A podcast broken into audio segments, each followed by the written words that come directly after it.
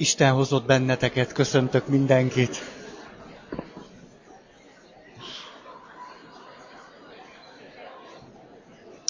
Belecsapok akkor.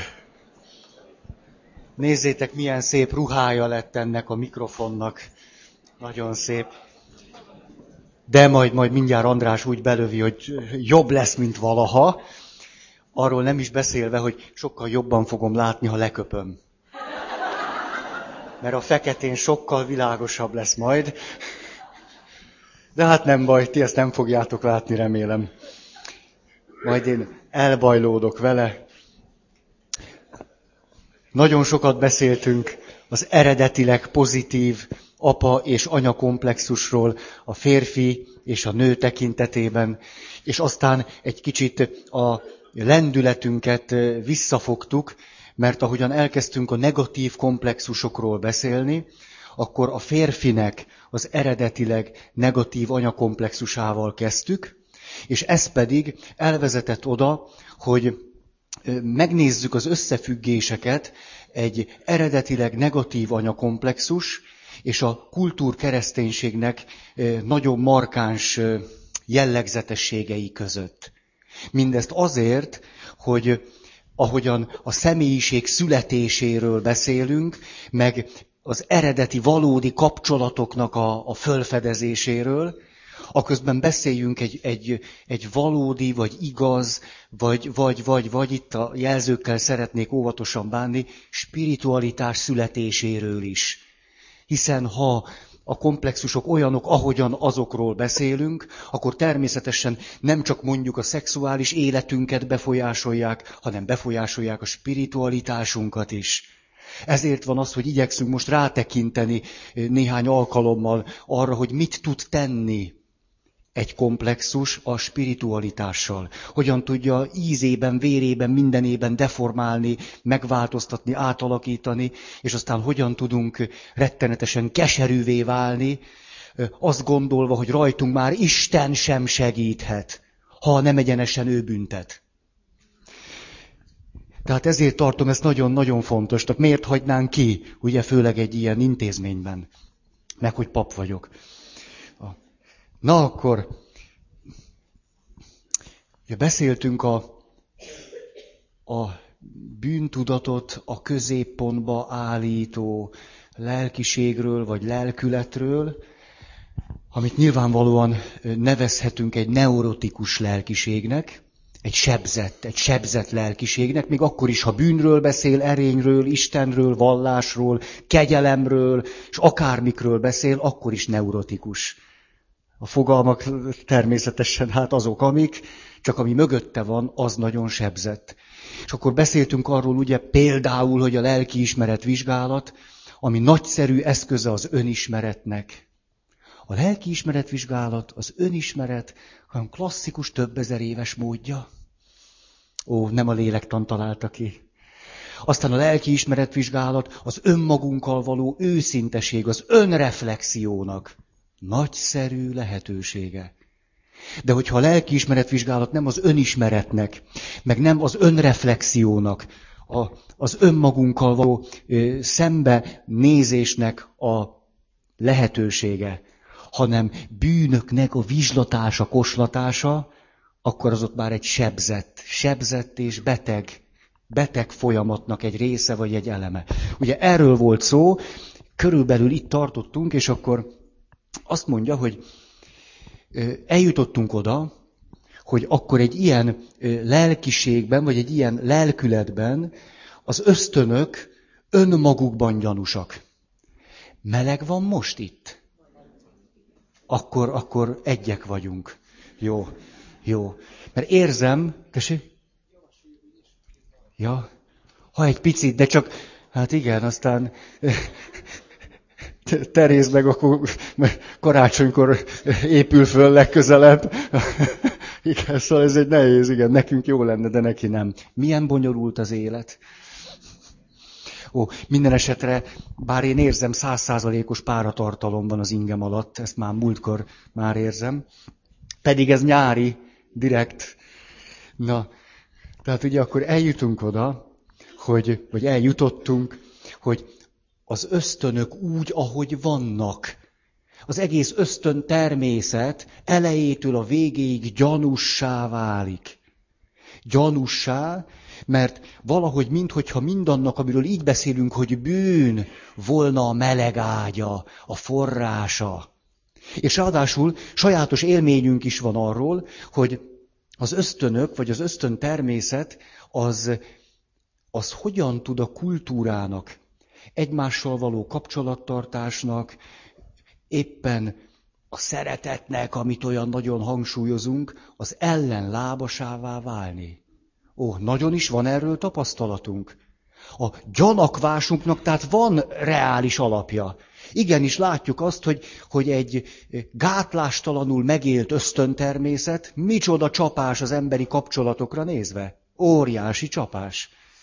Tehát ebben az összefüggésben azonban az ösztönöknek, ezeknek a belső természetes megmozdulásoknak kizárólag negatív fényben van valamiféle látásmódja, mint valami veszélyforrás, ami éppen a legfontosabb és legszentebb, legemberibb és igazabb értékeinket gyökerében fenyegeti és veszélyezteti. Miközben van egy másik oldala is. Hogyan volna lehetséges éppen a, a kultúra, a kapcsolatok és mindennek a létrehozását ö, ö, megvalósítani, életerő nélkül. Az hogyan volna lehetséges? Tehát éppen amire nézve az ösztönvilág fenyegetőnek tűnik, annak a felépítéséhez is szükség van rá. Na akkor, a lélektan szokták cikizni. Piszok lélektan, csúnya lélektan. Hányszor hallom ezt, hogy egy pap elment egy önismereti csoportba, és aztán megbolondult. Egy, egy rendes apáca úgy gondolta, hogy ő, nem tudom, mélyebb önismeretre jut, elment egy valamilyen másik csoportba, és kilépett. Ugye vannak ilyen történetek? Ugye elmentek egy önismereti csoportba, és ha, ha, és már is a vállás gondolatával, hogy is mondjam, kacérkodtok. Mi, mi, miről van akkor itt szó?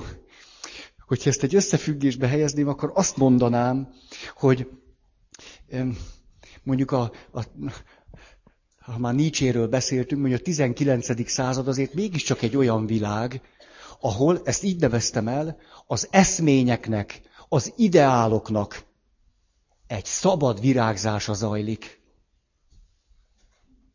Természetesen vallási háttérből keresztény vagy kultúrkeresztény háttérből. Hamvas Béla azt mondta, a kereszténység története egyre magasabbra emelt eszmények története, amelyet egyre kevésbé valósítottunk meg. Elég cinikus, de sok igazság van benne, ahogyan ő ezt látja. Ó, azt gondolom, hogy senkire nem szóltak rá a 19. században, hogyha szent eszményekről beszélt, vagy ezeket igyekezett megvalósítani, vagy követni, vagy ezeknek a, a vonzásába került, és a többi. Ó, társadalmilag nagyon meg volt erősítve. Mi az, ami elhanyagolásra került a másik oldal? Az ösztönvilágunk, ez a nagyon természetes valami. Ezért aztán, mikor a lélektan elindul, hát nyilván az emberek nagy többsége nem azzal a problémával megy, hogy nincsenek eszményeim. Jung professzor, ugye viszonylag kevesen mennek ezzel, mert eszménnyel tele van a padlás, meg tele van a felettesén. Hogy mit kell csinálni, hogy mi a helyes, hogy mi a jó, ezt pontosan tudja mindenki.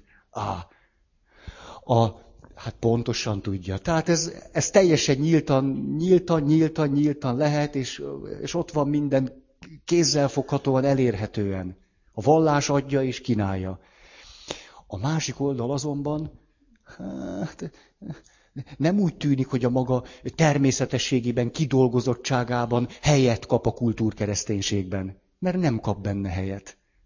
Ezért aztán a legtöbb ember nyilván ilyen természetű dolgokkal megy, nem erkölcsi problémáival érkezik, hanem nyilván ezekkel a jellegű problémáival. Ezért a lélektan maga módján rácuppan erre. És akkor itt jön egy mámor.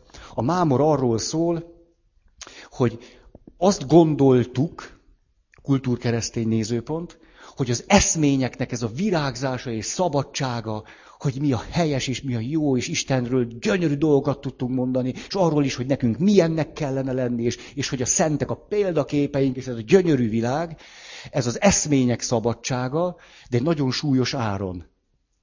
Az ösztön természetnek a kizsigerelése árán.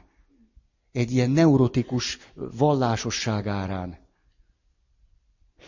Na, ha ez így van, akkor beszélhetünk arról, hogy ez az eszmények, az eszmények szabadságának és virulásának a korszakát egyszer csak fölváltja valami, ami szerintem nem a 60-as évek szexuális forradalmában jelenik meg, ó, nem már sok évtizeddel előtte jelenik meg, csak ott, ott aztán már a maga, maga bizonyos szempontból gátlástalanságában jelenik meg, ez pedig az ösztönök szabadságára való rácsodálkozás. Ah. Ah. Hogy ezt is szabad, hogy azt is szabad. Hogy szabad, hogy szabad, hogy legyen, de nem csak, hogy szabad, hogy legyen, egy gátlástalan kiélése valaminek. Nem csak megélése, de hagy jöjjön, hagy legyen, hagy. Mi ebben a probléma? Az, hogy itt pedig az ösztönöknek a szabadsága, ami nagy dolog, legyenek szabadok. Ha, az ösztönöknek a szabadsága az úgy tűnt föl, mint a személy szabadsága.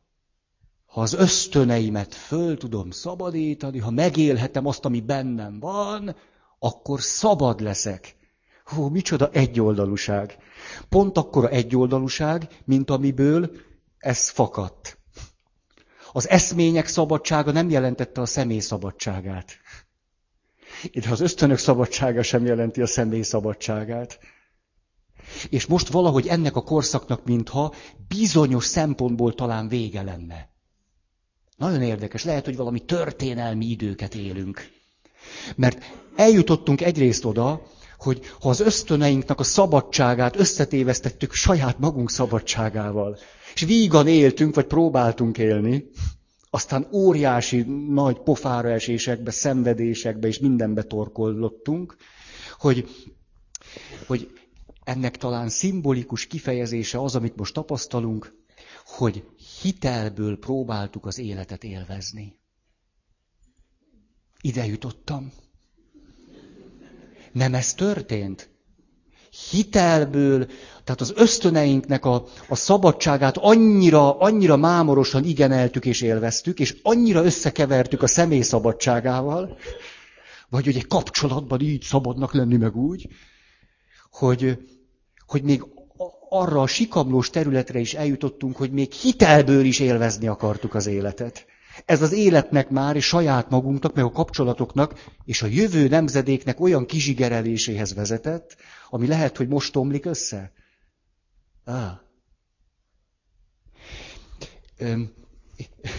Nem, nem megrázó az, hogy olyan emberek igyekeztek hitelből élvezni az életet, akiknek egyébként a személyiségében nem volt adva annak a lehetősége, hogy valóban élvezzék az életet.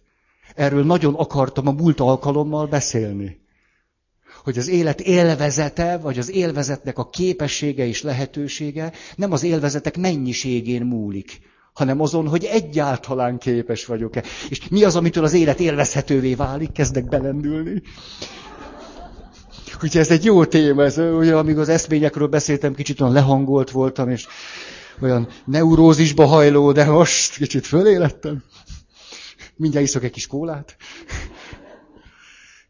Szóval a személynek a szabadsága. Ha én szabad vagyok, akkor lehetetlen helyzetek között is, kevés között is, a kifli csücskével, a másnapos kifli csücskével, és képes vagyok az életet élvezni.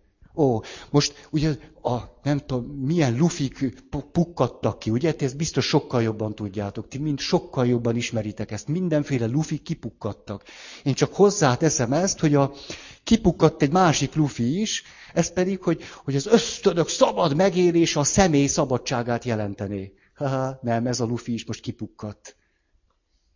És hogy hitelből aztán már végképp nem lehet élvezni az életet. Rettenetes nyomorba lehet süllyedni tőle. Ó, mint hogyha ez történt volna most ilyen nagy, nagy méretekben, nem? De ha nem, úgy is jó nekem. Tehát, ezt nagyon... Ezt azt akarom, hogy nem értetek vele egyet, és semmi problémám nincs ezzel. Ó, térjünk csak vissza a mi kedves papunkhoz vagy apácánkhoz.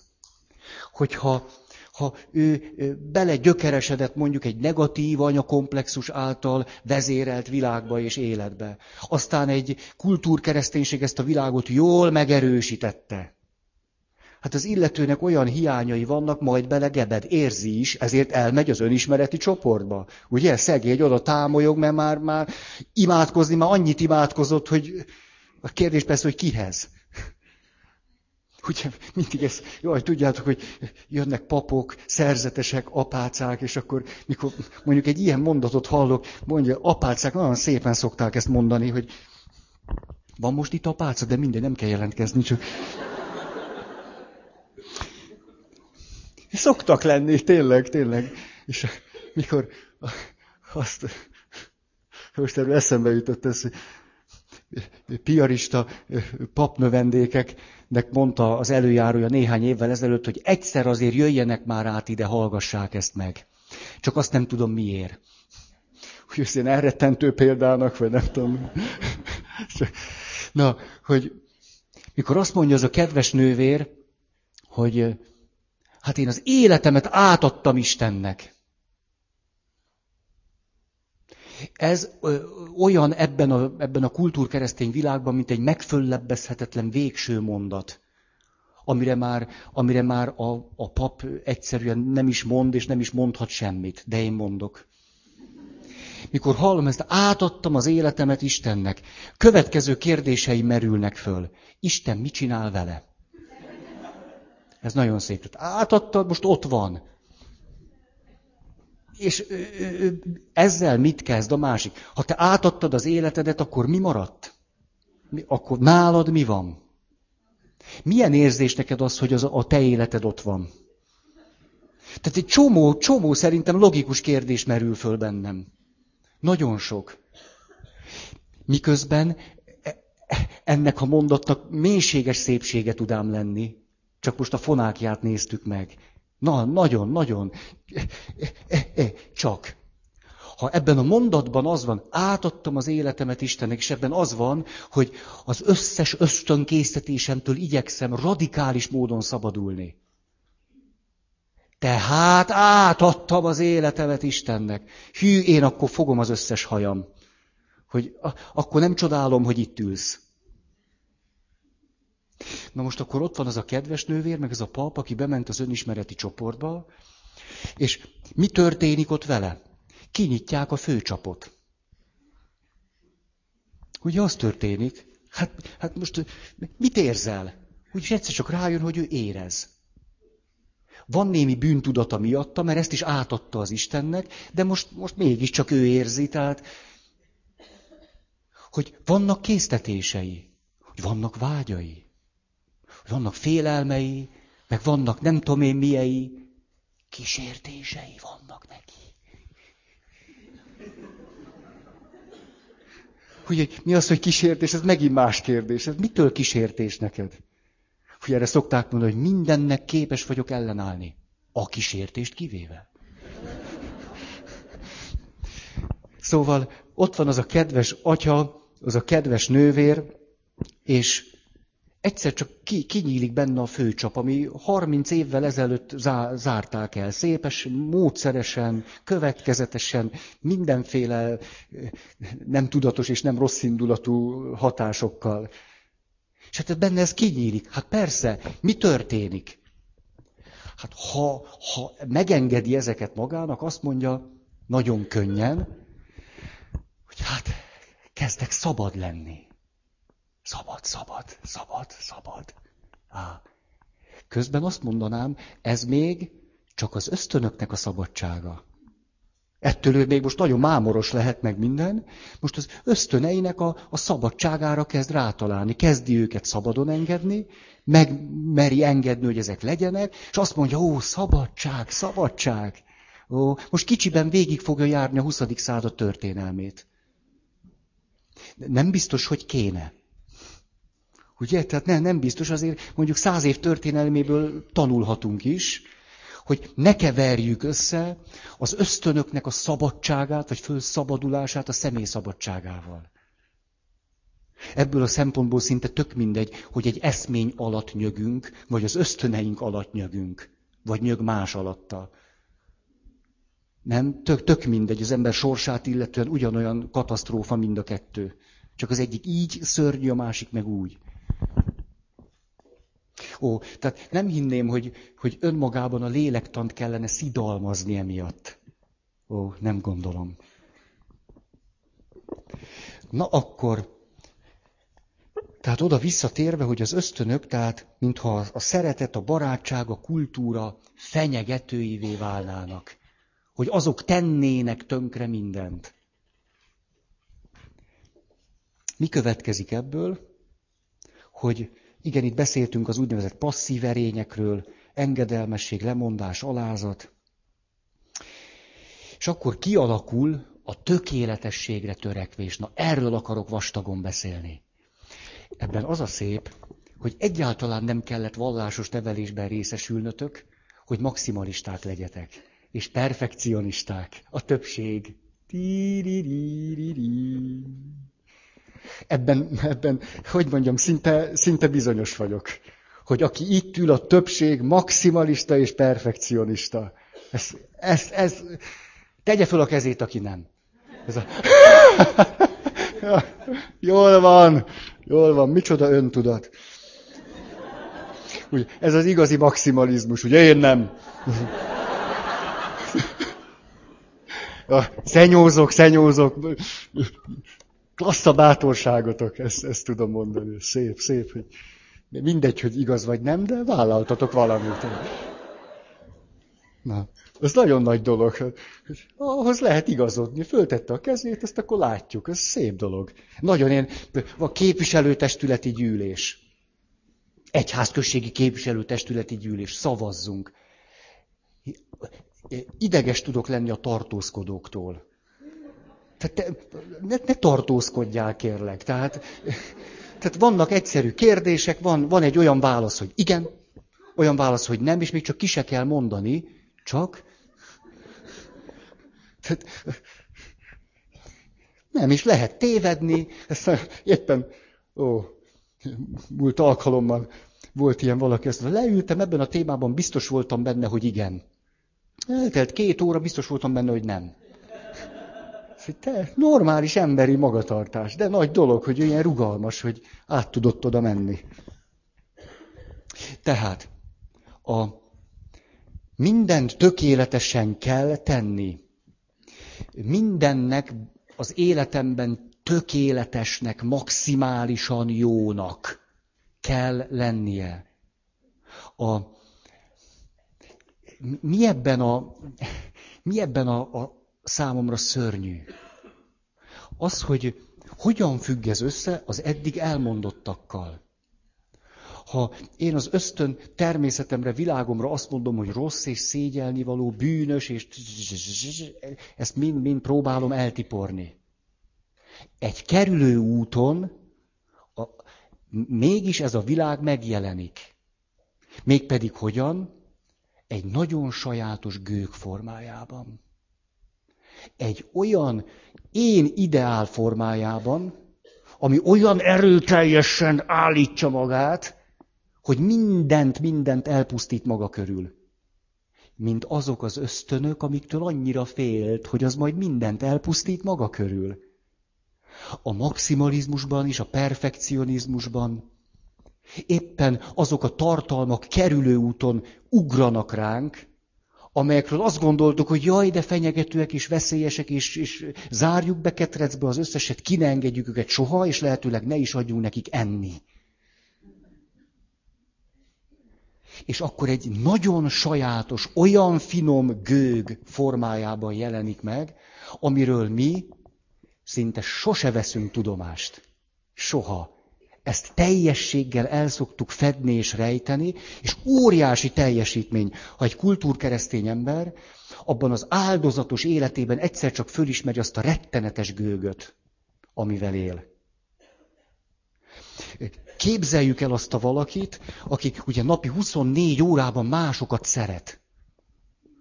Még álmában is. Jaj, volt egy idős néni, rettenetes, hogy nyilván ez a szélsőség olyan erőteljesen egy, egy vallási neurózisban volt, hogy mentem hozzá időnként áldoztatni minden hónapba. Ugye nem tudom, 90 éves elmúlt már. És teljesen önkényesen ő sose lehetett tudni, hogy fogja áldozni, vagy nem. Ugye Krisztussal találkozni az Eucharisztiában. Csak hogyha valakinek ez... Bár ez a mondat sem jelent semmit azoknak, akiknek... Na jó. És, de én elmondtam, tehát... Tehát képzeljétek el, hogy mentem mindig, és a, a legbosszantóbb az az volt, hogy sose lehetett tudni, hogy mit fog kitalálni, hogy ő most miért nem áldozik. Mindig, mindig hívott, és mondta, hogy ő neki nagyon fontos a szent áldozás. Neki az nagyon, azt tartja őt életben. És az esetek többségében azt mondta, hogy atya, ez, ez volt a kla, atya, olyan csúnyát álmodtam, nem, így, így nem. Hogy mondjuk egy, egy ilyen neurózis hogyan tud, ugye beléptem a szobájába, ott volt kirakva egy kis lavor, lavor mellett nagyon stokiba állítva a szappan, a törölköző, és meg kellett mosnom a kezem. Úgy, úgy, úgy, úgy kezdhettünk el imádkozni, hogy nem csak ő mosta a kezét, nekem is kellett. És akkor azt most itt vagyok, ma biztos, hogy azt, így fejeztek, mindig többes számba beszélt, ma nem tudunk áldozni. Hát nem tudom, én, én például tudok, de, hát, de, de, de mindegy, velem is mosatta a kezemet, és azt mondja, nem tudunk áldozni. És akkor ott is, a, a, ahelyett, hogy találkozott volna az élő Istennel, most csak egyszerű szavakkal mondom, elmondta 25 percben a neurózisát hogy, hogy az az álom, és akkor mire eljutott oda, hogy egyáltalán kimerte mondani, hogy az álomnak nem tudom milyen eleme, amit rögtön elkezdett szégyelni, hogy ő azt álmodta. Ez, ez, ez ugye a, a, a végletes, hát nem teljesen, de egy olyan, olyan fajta tökéletességre törekvés és perfekcionizmus volt benne, ami, ami egy általa soha föl nem ismert így mondom ezt a szót, ez, ez egy gőg, egy rettenetes gőg. Ha, ha nem vallási nyelven beszélek, vagy ilyen erkölcsi szóhasználattal, akkor azt lehet mondani, egy abszurdumig idealizált énnek az akarása ez. Hogyha képes vagyok elfogadni magamat minden esendőségemmel együtt, hogy az ember töredékes, de az nem jelenti azt, hogy bűnös. Töredékes, az nem jelenti azt, hogy bűnös. Miközben minden embernek vannak bűnei. Hát ez lehetetlen, hogy azt megússzuk. Ha képes vagyok elfogadni ezt a töredékességemet, akkor már nem kell akarni annyira idealizált eh, ént magam elé képzelni, és azt megpróbálni megvalósítani. Ó, tehát itt miről van szó? Az illető hihetetlen módon állít valami, valami ideált és valami eszményt, aminek az ereje honnan jön? Nem magából az eszményből, hanem az elfolytott ösztöntermészetből. Onnan jön ennek a kérlelhetetlen ereje. Ismerős nektek? Hogyan tudtok hánykolódni éjjel az ágyatokban, mikor valamit nem csináltatok jól? Ó, egy párkapcsolatban, akkor visszagondolsz, és, és kezdesz süllyedni, és magadba, magadba zsugorodni, hogy egy mondatot nem mondtál jól. Hogyha ha a munkádban tévedtél valamiben, és tök mindegy, hogy a főnököd észrevette, az egy ilyen rettenettel, szűk gyomorral ülsz, és nincs kedved enni. Én szerintem ez a többségünknek nagyon jól ismerős. Na tehát, a, itt tehát a tökéletességnek történik valami narcisztikus vágya és igénye. Állandó elégedetlenség önmagammal, önmarcangolás, önmegfigyelés, semminek érzem magam, de ezt az én ideált, ezt eszményítem, eszményítem a végső percekig is. Hmm. Ez tehát akkor mit jelent?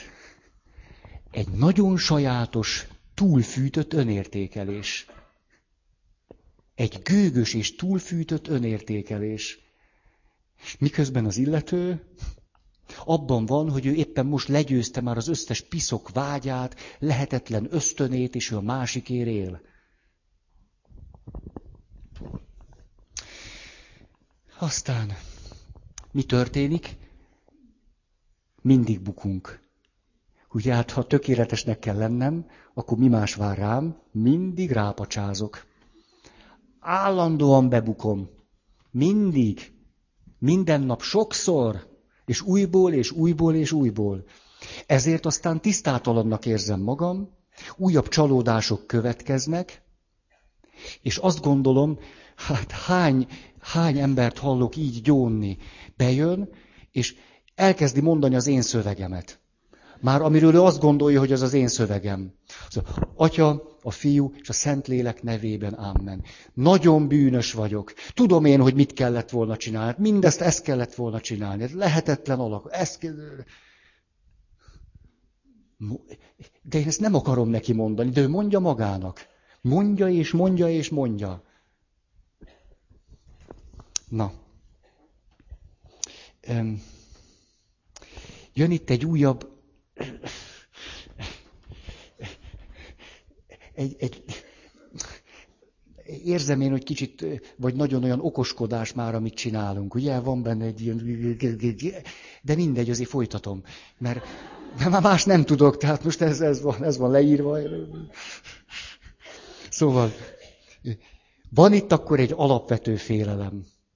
Az alapvető félelmet így lehetne hívni, eredetileg negatív anyakomplexus, hogy nem vagyok szerethető. Ugye? Már csak azért is törekszem a tökéletességre, mert hát ha ezáltal kiérdemlem azt, hogy mégiscsak szerethető vagyok. Csak hogy a szeretetnek lesz egy, egy elviselhetetlen paradoxona. Ha én valóban akarok valakit szeretni, mit kell elismernem?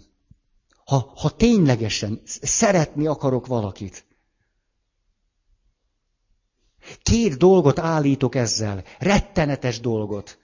Két olyan dolgot, amitől egy negatív anyakomplexusú ember retteg, retteg, retteg, retteg, mert úgy gondolja, hogy ha ez kiderül, akkor ő belehull a nagy semmibe. Az egyik, ha én szeretlek téged, és egy kölcsönös szeretet kapcsolatra gondolok, akkor vannak vágyaim. Hát akkor szeretnék egy, egy kölcsönösség. Ugye, hogy én szeretlek, és te is, és a szeretet. Nehéz úgy szeretni, hogy abban ne ismerem föl, ne ismerjem föl azt, hogy ebben vágyakozás is van. A szeretetnek a beteljesedése utáni vágyakozással szeretek. Nem? Amit nevezhetünk kölcsönösségnek, de úgy egyáltalán. Ez pedig mit jelent, hogy tökéletlen vagyok?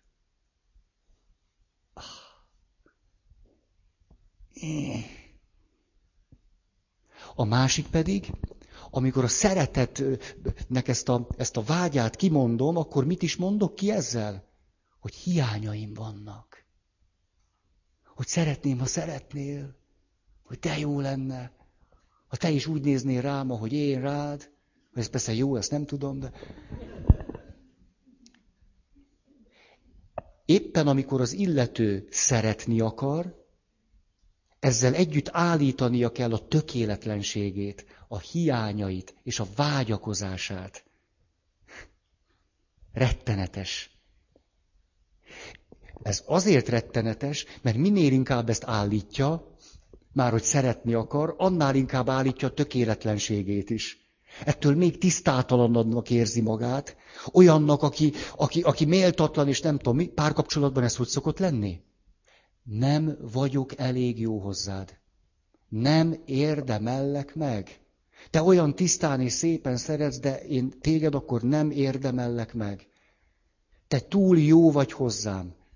Lehetetlen mondatok, de sokszor elhangoznak. És akkor az illető, ha marad ebben a mintázatban, akkor mit fog tenni? Újabb és újabb lehetetlen vállalkozások az úgynevezett önzetlen szeretetre. És ez az úgy nevezett önzetlen szeretet, amit az illető abban a félelmében, hogy a szeretetben fölismeri a saját vágyát, hiányát, szükségletét, a másikra utaltságát, a társas lényszerűségét, hogy nem elég önmagának, és ezzel a tökéletlenségét, hogy próbálja ellensúlyozni. Lesz egy olyan anya, aki 24 órába a gyerekeiért él. Már akkor, amikor még meg se születtek. Ő már akkor. És aztán tovább és tovább, és a családjáért, és mindenért. És egy ilyen nő, egy ilyen szuperanya, éppen teljességgel egyrészt elviselhetetlen, elviselhetetlen, olyan terhet rak a gyerekei vállára, hogy, hogy a másik pedig valami rettenetes gőg van benne. Annyira gőgös, hogy, hogy semmit nem is fogad el. Hogy egy, most így mondom nagyon sarkosan, hogy egy rohadt vasárnapi ebédhez nem ül oda, mert ő szolgálja a családot. Rettenet. Ez a gőgnek olyan, olyan sajátos, egy eszményített én ideálnak a vonzásában él. És éppen a vasárnapi ebéd egy remek lehetőség arra, hogy legalább néhány óráig úgy állíthassa magát, hogy megfelel ennek a tökéletesség eszménynek. Mire ott ülnek az élő emberek, azt mondják, hogy anya, ülj már le, kérlek. Ezt aztán még lehet csavarni, tehát be se fejeződik az ebéd, ő már nyugtalanul ő fészkelődik, ha egyáltalán leült, és neki áll mosogatni. Rettenet. Rettenetes. És amíg a gyermekei és a férje ebédelnek, ő már mosogat. És, és aztán ez a, ez a, és tudjátok azért, ez a burok átát szakad. Ugye, hogy át szokott szakadni? Pici szemrehányás, egy kicsi piszkálódás, nem segítetek. Azt a sok mosatlant is nekem kell észrevenni. Ha én nem lennék, ez a mosatlan biztos így maradna még ötven évig. Ne, micsoda gőg ez, nem? hogy azt képzeli, hogy az a mosatlan 50 évig ott lenne, ha ő nem mosná el. Valójában mit képzel akkor a családtagjairól? De hát ezt mondja, nem? Hát nem ezt mondja. Hát te pontosan ilyeneket mond.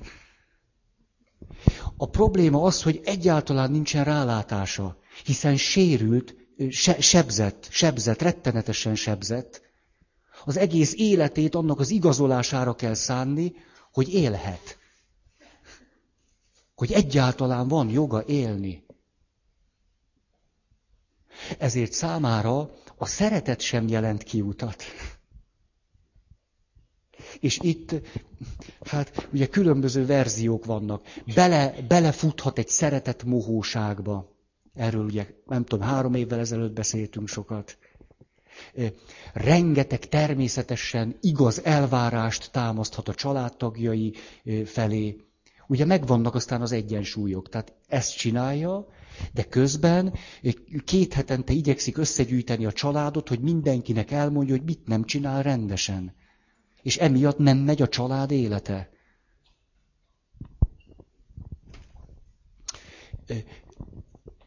Átérezhető volt ennek a, ennek a rettenetessége, hogy a szeretet nem segít rajta.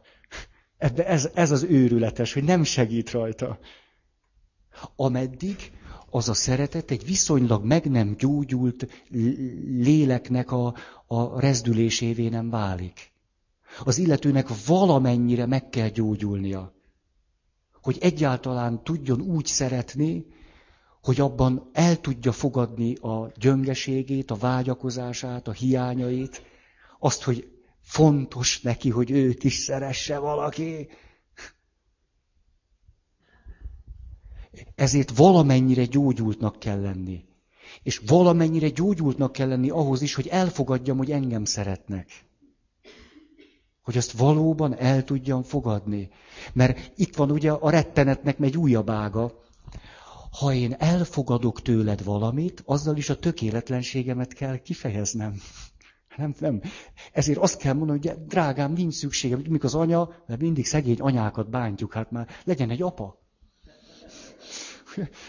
Az apa azt mondja, tudjátok gyerekek, hogy így nekem veszik a gyerekek az ajándékot. Örömmel. Amit tud. Az öt éves gyerek is, a tizenöt is, ahogy tudja. Veszi és azt akarja, de jó lenne. Karácsonykor láttam az apámat örülni. Már az is nagy dolog, hogy otthon van. De hogy, hogy még örül is, ugye, mert hát 26 órákat dolgozik a bányában. Ezt múltkor mondtam, és egy bányász társaságban voltam, képzeljétek. A... Tényleg meghívtak vidékre, és csak most elkezdtek nevetni, és mondom, ez szerintem annyira nem vicces. De aztán mondtam, igen, igen, itt bányászok ülnek. Szóval, na tehát, 26 órát dolgozik. Ott van most akkor szenteste. És akkor gyerekek mennek, és adják azt a mindent, amit ők tudnak, ugye? Ahogy ők tudják. És akkor az apa átveszi, ilyen, ilyen szinte érzelemtelen arccal, és akkor mond egy ilyen gyönyörű mondatot, hogy tudjátok, nem az ajándék a fontos. Nem, nem. Nekem az a fontos, hogy szeressük egymást.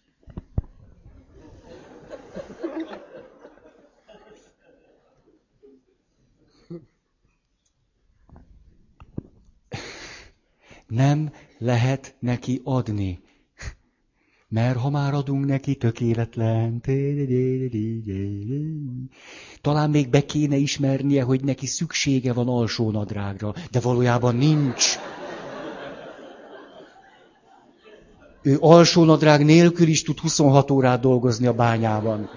Ugyan már. Jó, hát kapott egy párat, köszöni, de hát mi ez a szeretethez képest? Ugye egy alsógatya. Ugye, az ilyen férfiak szoktak aztán előbb-utóbb nyakkendőket kapni. Ugye, megunják az asszonyok, hát akkor nyakkendő megint, hát mit, úgy sörül neki. Aha. Tehát egy nem tudatos, narcisztikus önimádat. Rettenetes kultúrkeresztény mázba öltöztetve.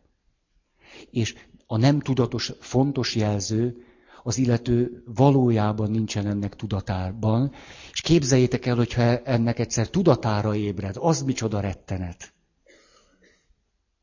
A, vannak kiemelkedő papok, akik valamikor erre tudatukra éb, tudatára ébredtek. Fantasztikus, fantasztikus.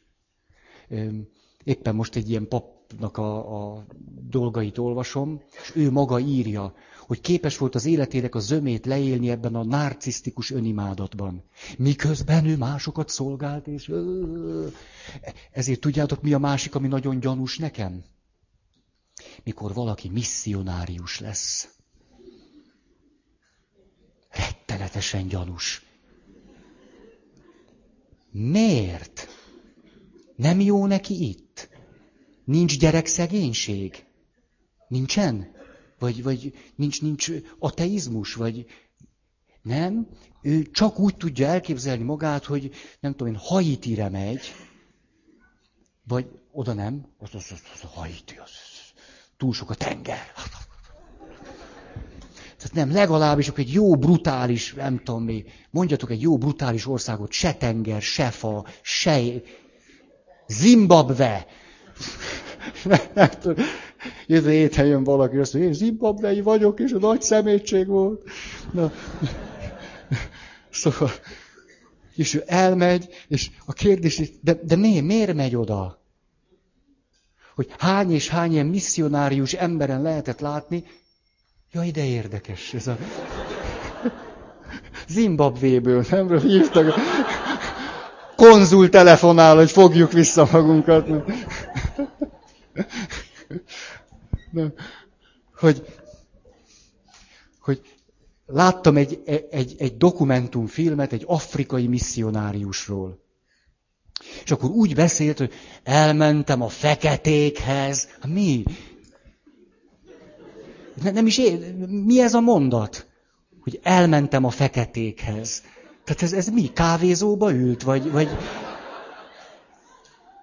És amit ott láttam, mélységesen lesújtott, kultúrálatlan és barbár nép, a, a, a, az emberi kincseknek minimumával nem, és én vittem oda Krisztust. Muszáj volt. Ez, olyan ennek a non plus ultrája egy amerikai ilyen, ilyen fundamentalista cég, és a, hát ezek inkább cégek, nem egyháznak mondja magát, de hát ilyen vállalkozások, és akkor olvassa a Szentírás, hogy ugye Máté evangéliumának a végén a missziós parancs. Ugye menjetek és hirdessétek az evangéliumot minden népnek. Na, az illető akkor fölment az internetre, vagy hát leült a számítógép elé, tehát, és, és megnézte, hogy van-e még olyan népecske, törzsecske, csoportocska, akiknek még nem. Hát persze, hogy talált, ugye? Jó, hát vannak még ilyenek, és akkor ő rengeteget dolgozott, fölült a repülőre, vitt egy hatalmas szatyor angol nyelvű szentírást, oda ment, ugye volt rá két hete, dzsungel, nem tudom én micsoda, megfizette, akármi, kapott egy kis dengilázat, teljesen mindegy, mégiscsak, és akkor ott ennek a népnek szétosztotta az angol nyelvű szentírásokat. És aztán ilyen megelégedetten, hogy, hogy valamit már tett, tett, tett. Krisztusért meg az evangéliumért, mert ő most ott meghirdette. Ez megtörtént, így, így, így, ahogy mondom. Ó, tehát mondom ennek az ellenpéldáját, a, a, akit annyira szeretek, a, a, annyira jó fej. Na, a Bécsi Egyetemben vallás lélektannak a professzora. Ő erről a következő mondatot mondta, tudják, amikor a misszionárius a lábát annak a törzsnek a területére teszi, akik még egyáltalán nem hallottak Krisztusról, biztos lehet benne, hogy Isten már járt ott. Tehát amikor, amikor valaki azt, hogy én akkor most viszem neki Istent, ez, ez a gondolat, ez valami olyan gőg, hogy, hogy rosszul leszek tőle. Hát nagy alázattal nézem és figyelem, hogy Isten hogyan volt eddig is jelen az ő életében. Hát viszem neki Istent. Ez re... Ó. Na. Hol tartunk? Jaja, Hát itt jön aztán megint egy másik rettenetes dilemma, a, a bűnös, tehát a vámos meg a farizeus imája. Erről is ejtettünk már szót, ugye? Ismeritek a történetet, hogy farizeus. Ez, ez, hogy megáll a templomba, hála Istennek, én nem vagyok bűnös és rossz, meg minden. A vámos meg, úram, hát, hát, nem vagyok egy nagy szám. Ugye ez, ez van az evangéliumban, és a... Keressétek meg. És a... De... Na és akkor, ugye, mi történik azonban azon a talajon, amiről eddig beszéltünk, hogy a, a, a, a, a nyomorult ember megáll hátul a templomban, és azt mondja, ó, bűnös vagyok, és vétkes vagyok, egy senki vagyok. Ó, de hogy vagyok én farizeus. Ó, én vagyok a legkisebb, a legbűnösebb, a legnyomorultabb. És ez a legnagyobb farizeizmus. És mikor erre valaki ráébred, az megint rettenetként jelentkezik. Hogy bizonyos értelemben a vámos sokkal nagyobb farizeus, mint a farizeus.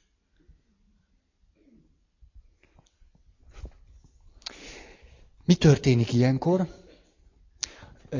az Isten kapcsolat kezd rettenetesen fájdalmas lenni, mert bár ezt nehéz beismerni, de úgy érzi, hogy Isten őt elhagyta. Elhagyta. Ő lefejezte, vagy lelábazta az egész ösztönvilágát, 26 órán keresztül szeret másokat, és Isten eközben őt elhagyta. Hát mert, mert, mert, mert ezekkel a kételyekkel, szenvedésekkel kell élnie. Ha azt akarjuk, hogy bezáródjon a kör, mit kell mondania? Biztos megérdemeltem. Bizonyára ennek így kellett lennie. Jó, uram, akkor büntes.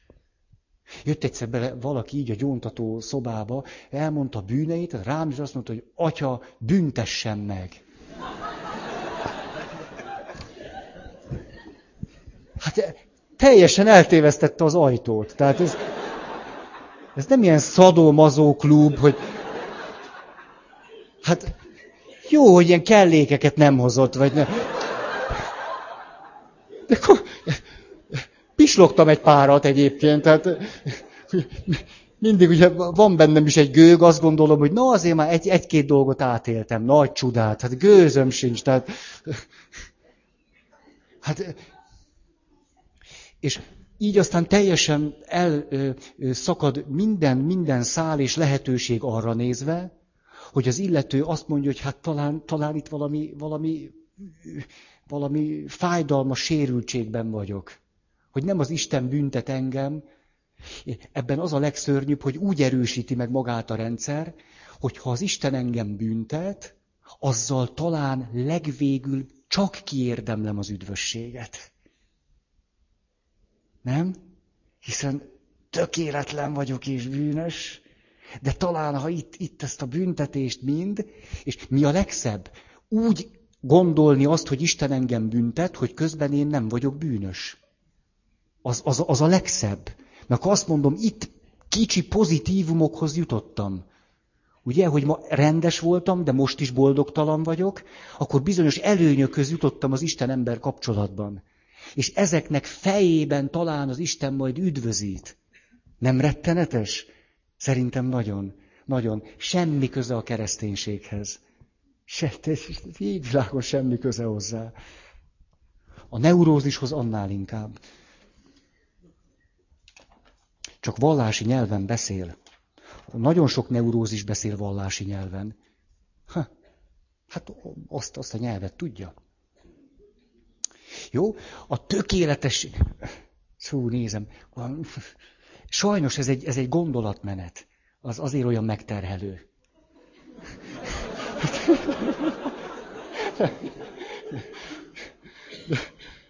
Tényleg, nem tudom, egy kicsit lazuljunk akkor, mert hogy lehet, hogy ti bírjátok, csak én nem, nem tudom ezt most teljesen, az én határaim kitágulnak, és belekerültetek. A, Na, ne, ne, ne lazítsunk, nem, dolgozzunk, dolgozzunk mégiscsak. Hogy fogok én aludni, hogyha itt lazítunk? Nem, azért csak nyomjuk csak, nyomjuk, akkor talán el tudok aludni. Na, hát a, a tökéletesség vágyának akkor, de, de csak elmondom, hát nem, már végül is.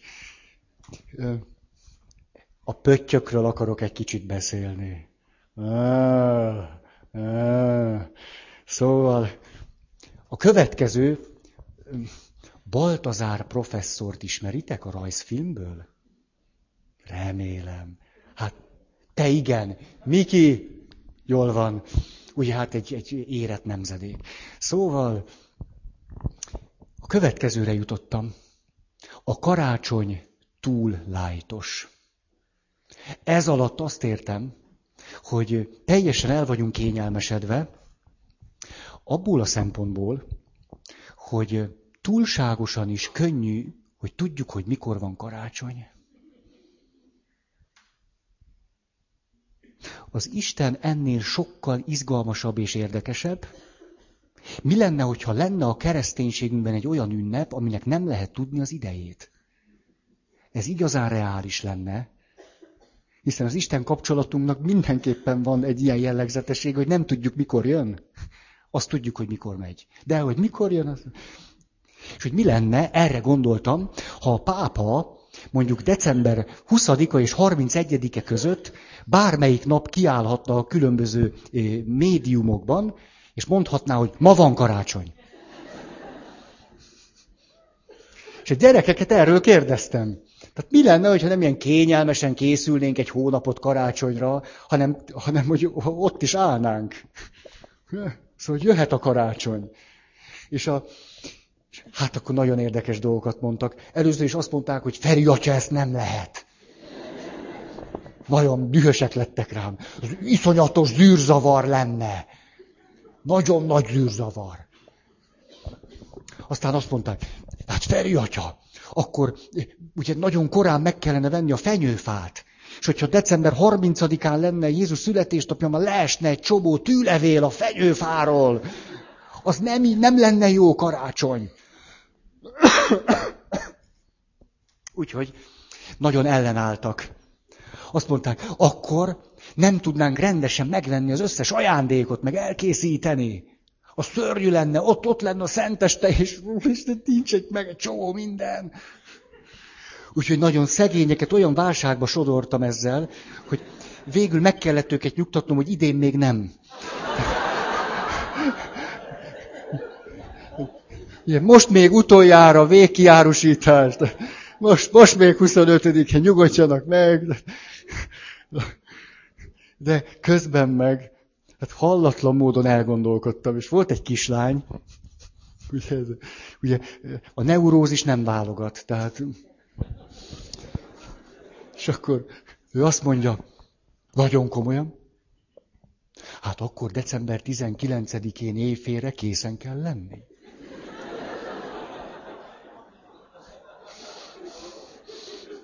Ugye? Ó, oh, na jó. Miért? Na, hogy valahova jussunk ebből a történetből. Hogy itt vagyunk ugye már nem tudom én hány éve. Bár pap vagyok, de, de, de azért az időnek a zömét nem a spirituális kérdésekkel töltjük, hanem, hanem mondjuk lélektani, vagy akármilyen témákkal. Ez ugye így van. Miért? Azért, mert tettem egy utalást körülbelül 15 perccel ezelőtt, hogy a, a pszichének valamiféle egészségére, valamiféle legalább minimális egyensúlyára, valamiféle alapreflexiós, önreflexiós képességre szükség van ahhoz, hogy egy egészséges spiritualitást tudjon kifejlődni. Ezért nem lehet csak a spiritualitásról beszélni. Most képzeljétek el, hogy most egy óra 15 percet beszéltem volna szép dolgokról és spirituális dolgokról az azt jelentette volna, hogy a többség még jobb és erősebb megerősítést nyer a, tökéletességnek, a, a narcisztikus önimádatnak valamiféle lehetetlen hajszolásában. Hát én, én ezt nem veszem a lelkemre. Tehát ke, kell egy, egy valami természetes alap, amire aztán rá lehet építeni az erényeket, amire egy egészséges spiritualitás át vagy adnak ki tud, ki tud nőni. E, ezért, ezért fontos nekem erről beszélni, különben becsaplak benneteket, áltatlak titeket. Na de, na de, azért, miközben az egyik célunk, hogy, hogy az énünk, a személyiségünk egy, egy viszonylag egészséges, normális, természetes valami legyen. Nem kell tökéletesnek lenni, az, igen. A közben a spiritualitásban Állandóan egy gyógyító lehetőségünk van arra nézve, hogy ezt az egyre gyógyultabb énünket meghaladjuk. Hogy túlhaladjuk. Én ezt a kettőt egyszerre tartom nagyon fontosnak. Ha valamelyik őtök csak abba az irányba táplálkozik, hogy ó, az énem egyre egészségesebb vagyok, akkor sajnálom, de ott az énnek a közepén marad egy üresség. Törvényszerűen marad, mert ha az életünket semmi másra nem fordítjuk, mint az énünknek a cizellálására, hát akkor az életünk az kb. annyi lesz. Hát is azért. Ó, hát ennél sokkal, sokkal több lehetőségünk van az élettől. Ez pedig az, hogy meg is haladjuk azt a valamit, amit pedig igyekszünk egyre egészségesebbé, természetesebbé, normálisabbá tenni. Ezt nevezzük spiritualitásnak. Tehát a kettőt egyszerre, egyszerre. Mindig egészségesebbnek lenni, hogy legyen mit meghaladni. Ó, legyen hova növekedni. A, nem, nem tartom véletlennek a, a, a, a ma világának ezt az óriási ínségét. Ugye? Mert az énnel, meg a személyiséggel olyan mértékben foglalkozunk, hát mindenhonnan ez dől, ugye? És közben nem, nem lettünk tőle jobban. Mert közben meg arra is szükségünk van, hogy, hogy fölül tudjuk múlni azt. Valaki vagy valami felé. Hogy el is tudjuk engedni, el is tudjuk felejteni. Jó értelemben, hogy az apáca mondja, hogy átadtam az életem Istennek. Ó, hát ha már van mit átadni, azt akkor már át lehet adni. És ha tudom, hogy mit csinál vele az Isten, meg mi marad nálam, meg mi, és mi van köztünk, hát akkor adjuk át. Hm. Igen. Hm. Eh, nyögök. Jaj, erről eszembe jut egy történet. A kedves ismerőseim, ja most már teljesen elazultunk, de még majd egy kicsi komoly, hogy kedves ismerőseim kundalini jogáznak. Ó. Ja, nem tudod mi? Hmm. Érdemes utána nézni.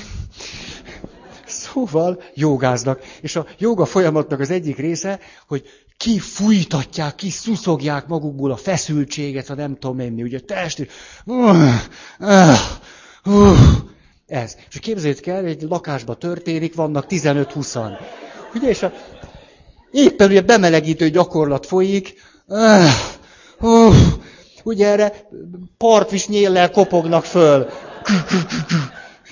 És a, és a joga oktató, meg ott van a mesternek a tanítva, és van a mester mondja, hogy hát mennyi, mennyiben szóljál már az alattunk, hogy mi a baja. És jön, és a fölháborodva mondja, hogy, hogy föl fog őket jelenteni, hogy pornófilmet forgattak az emeleten. Ne, nem, kundalini joga. Csak úgy hangzik, de nem. Ó. Tehát, akkor visszatérve, hogy szükségünk van természetesen az eszményekre, szükségünk van az én eszményre, ez, ez nagyon fontos, csak ha az rögzül, az önmagamnak a, az eszménye rögzül egy teljesíthetetlen, egy lehetetlen, egy, egy maximalista én képzetben, akkor az agyon gyötör bennünket, és végünk van. Na most. A, mi rejlik akkor a perfekcionizmus és a maximalizmus mögött? Tulajdonképpen egy egészséges vágynak a torzulása, ez pedig a teljesség iránti vágyakozásunk, ami egy óriási gellert kap, és egy maximalizmus és tökéletesség, perfekcionizmusnak a, a a rettenetében fejeződik ki. A kettő között óriási különbség van, a Szentírásban is. Sajna bajna azt a görög szót, hogy ahogy Jézus mondja, hogy legyetek tökéletesek, az a szó nem azt jelenti, hogy tökéletes, többedik értelme valóban az, a görög szónak az alapjelentése a teljesség. Legyetek teljesek, legyetek egészek. Ezért a, a, ez a fajta fordítás, hogy legyetek tökéletesek, ez nem fejezi ki azt, ami legalábbis a görög szövegben mindenképpen benne van. Csak föltételezem azt a magyar nyelvben, egy kicsit nehézkes ez a mondat, hogy legyetek teljesek. Ugye ez, ez, ez, ez mi? Hogy akkor hogy ne, ugye, mint hogyha annak a félelme jelenne itt meg, hogy az illető valami önistenítésbe fog akkor fordulni. Ugye ő majd ő magába teljes. Ezért inkább fordítjuk úgy, hogy legyetek tökéletesek. Ennek meg nagyon nagy árnyéka van. Igen. Na most. Tehát előbb-utóbb nagy áldás, hogyha a kiüresedésünket bemerjük vallani. Hogy ebben a, ebben a rettenetes tökéletesség utáni hajszában, ilyen narcisztikus önigenlésben, meg az ösztönök elfolytásában teljesen kifáradtunk, hogy elegünk van belőle. Mind a, nem, nem, hogy elegünk van már. Ez nagyon nagy dolog. A, igen. Mi az, ami azonban ilyenkor segíthet? Nagyon sokan kétségbe esnek, elhagyják a vallást, elkezdik köpködni a kereszténységet, csalódnak Istenben, vagy nem tudom én, mi, mi történik velük. Olyan nagyon sokakkal. Azt mondják bennünket, becsaptak. E, az egész egy hazugság volt.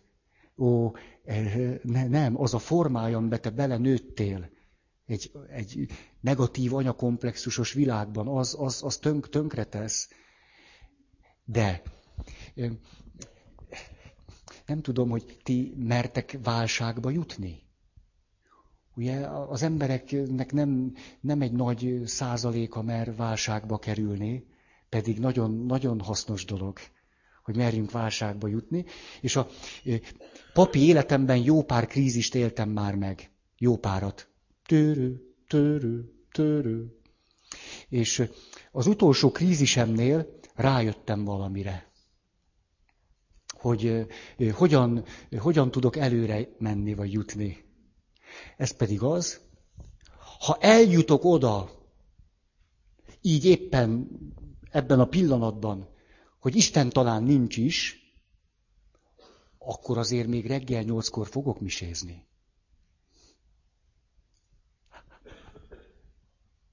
Ó, ez egy olyan engem gyógyító fölismerés volt. Ó, és tudjátok, kiktől tanultam? Tőletek. Az anyáktól, akik éppen teljesen szét vannak esve, de azért a gyerekét megszoptatja. A férfitől, aki, aki életközepi krízisben van, és alig bír fölkelni, de azért elmegy dolgozni. Ó, tőletek tanultam. Ismeritek azt a történetet? Anya meg a gyereke beszélget, és akkor azt mondja a, a, az anyának a gyereke, anya, nem akarok ma bemenni az iskolába, semmi kedvem hozzá. Hát de Pistike, hát de be kell menned az iskolába. Tudod jól, hogy be kell menni. De anya, anya, engem a, a gyerekek nem szeretnek.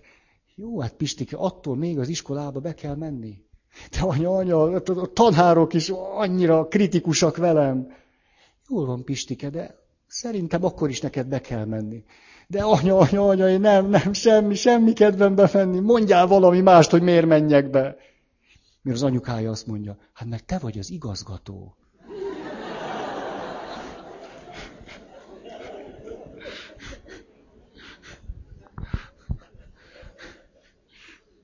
Hát én ezzel akarom befejezni.